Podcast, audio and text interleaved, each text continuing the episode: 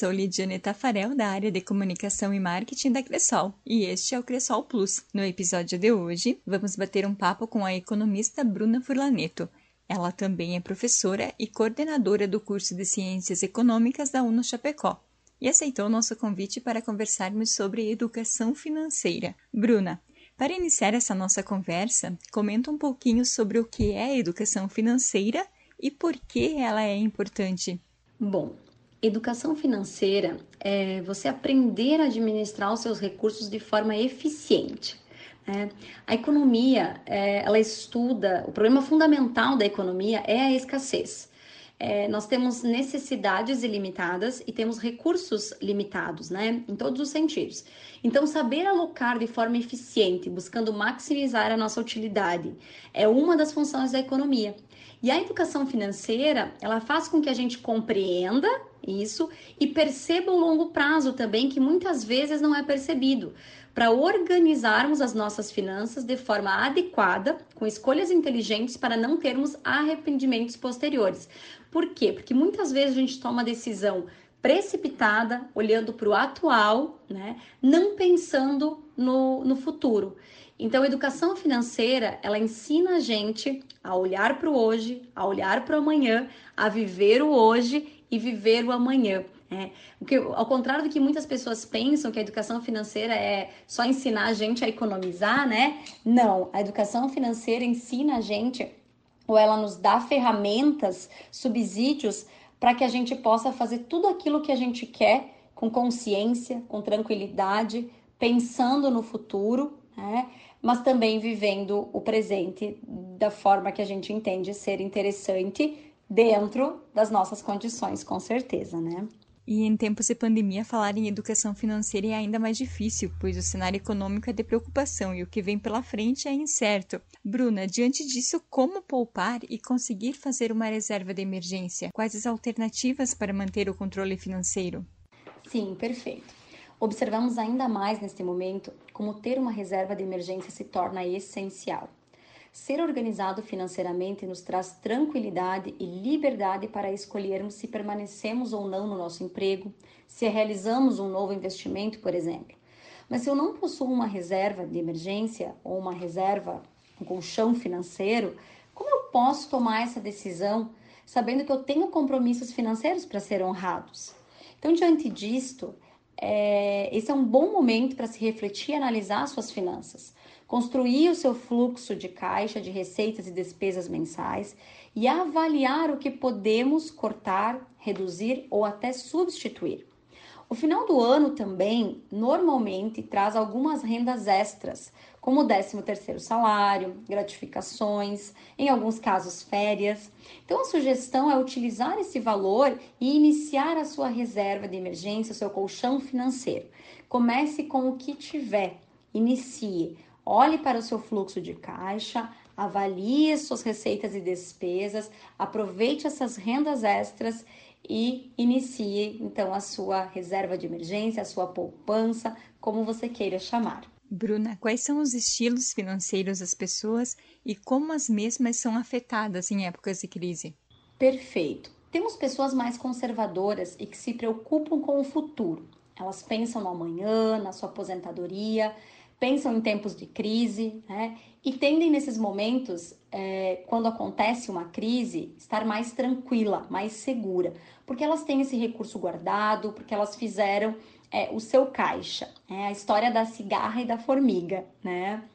Ao passo que as pessoas que vivem uma vida mais imediatista, que não abrem mão do consumo atual para um bem-estar futuro, tendem nesses momentos de crise ter mais preocupação, pois não possuem uma reserva para fazer frente a uma oportunidade, se surgir, ou até mesmo um imprevisto infeliz que a gente não estava considerando.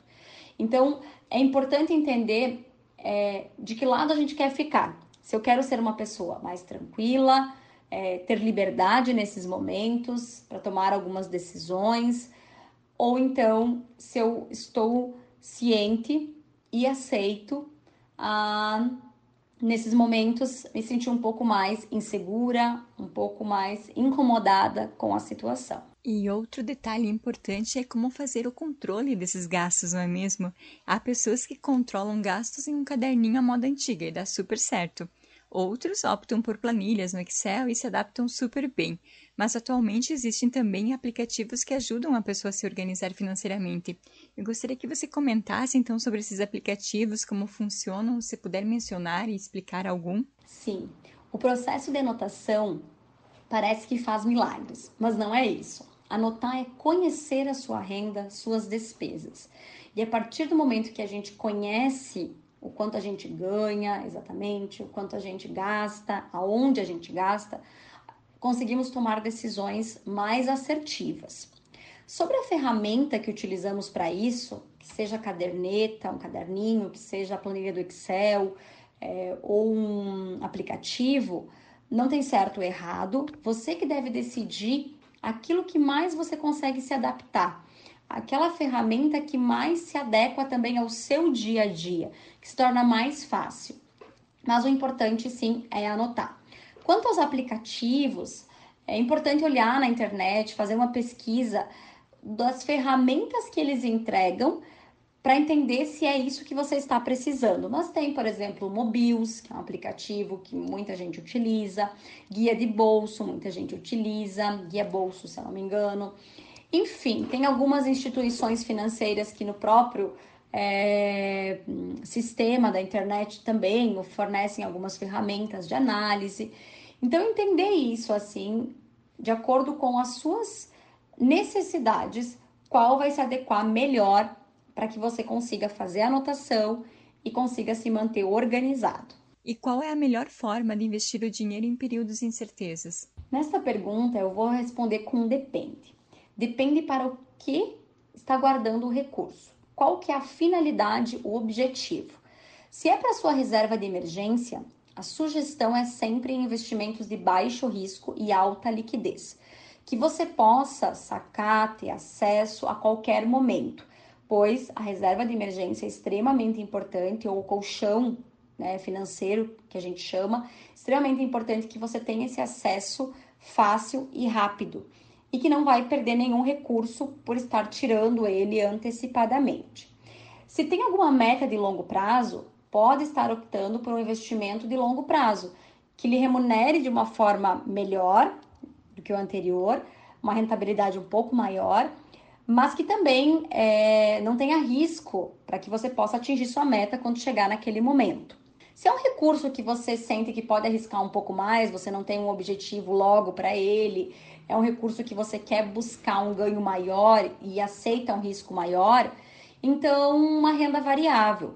Mas o ideal sempre é a diversificação. Olhe para os seus investimentos, olhe para o recurso que você tem, avalie o que você vai deixar como reserva de emergência, como colchão financeiro, o que você vai deixar para atingir alguma meta, algum objetivo que você e sua família tenham no futuro próximo aí, e também é, o que você está disposto a arriscar um pouco mais para buscar um rendimento maior, sempre com muito cuidado, muita informação, extremamente importante. Agora, uma família que recebe dois salários mínimos, que possua crianças, pague aluguel, luz, água, ou que até mesmo tem uma pessoa doente na família.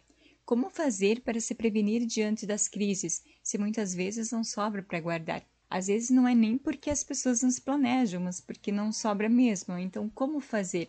É, nem todas as pessoas têm as mesmas oportunidades de salário, de ter a casa própria, enfim. Sim, temos essa situação, sabemos que nem todos têm a mesma condição. Eu retorno para a questão anterior. Já avaliou o seu fluxo de caixa? Entendeu se há alguma possibilidade de ajuste? Ótimo. Se ainda não fez, a sugestão é fazer. Se tem o que ajustar, se é possível reduzir ah, alguma despesa, substituir alguma despesa mensal que hoje tem, olhe para isso e faça. Se não tem como ajustar, não tem o que substituir, busque conversar com a sua família e entender se é possível nesse momento fazer uma renda extra. Algo que você ou a sua família façam com maestria, que possa gerar valor e que as pessoas demandem esse produto, que as pessoas sintam interesse em adquirir esse produto ou esse serviço. Então, fazer uma renda extra é uma possibilidade para que vocês possam, nesse momento, então, com a renda extra, guardar esse recurso, é, poupar essa parte da renda que antes não era possível estar sendo feita. Bruna, fique à vontade se quiser deixar algum recado, fazer mais alguma contribuição sobre esse tema tão importante que é a educação financeira. A educação financeira nos dá a possibilidade de termos uma vida mais tranquila, com mais liberdade em relação às nossas escolhas. Para quem acha que com a sua renda não é possível guardar, tem uma frase que eu gosto muito, ela não é minha, mas eu gosto muito de usar, que não é sobre o quanto você ganha, mas sobre o quanto você gasta. Então, olhe para o seu fluxo de caixa, analise suas finanças, sentem com a sua família e também sempre olhe para o hoje, mas pense no amanhã. Não deixe de olhar para o futuro, para sua aposentadoria, para aquele momento que, quem sabe, é, você não terá toda essa uh, esse motivação, esse gás para continuar trabalhando e precise então descansar, repousar. Olhe para isso e tome suas decisões. Não esqueça, educação financeira não é só sobre poupar, mas sobre como realizar os nossos sonhos, atingir as nossas metas, nossos objetivos e viver de uma forma mais tranquila, mais organizada. Muito obrigada. Muito bem, Bruna. Nós que agradecemos por essas dicas importantes e por se disponibilizar em compartilhar esses conhecimentos com a gente. Se você que nos acompanha quer saber mais sobre educação financeira, acesse o nosso blog blog.crissolcentral.com.br ou ainda faça algum de nossos cursos EAD sobre o tema. É só acessar ead.cressolcentral.com.br e se inscrever. É gratuito. Abraços e até o nosso próximo episódio.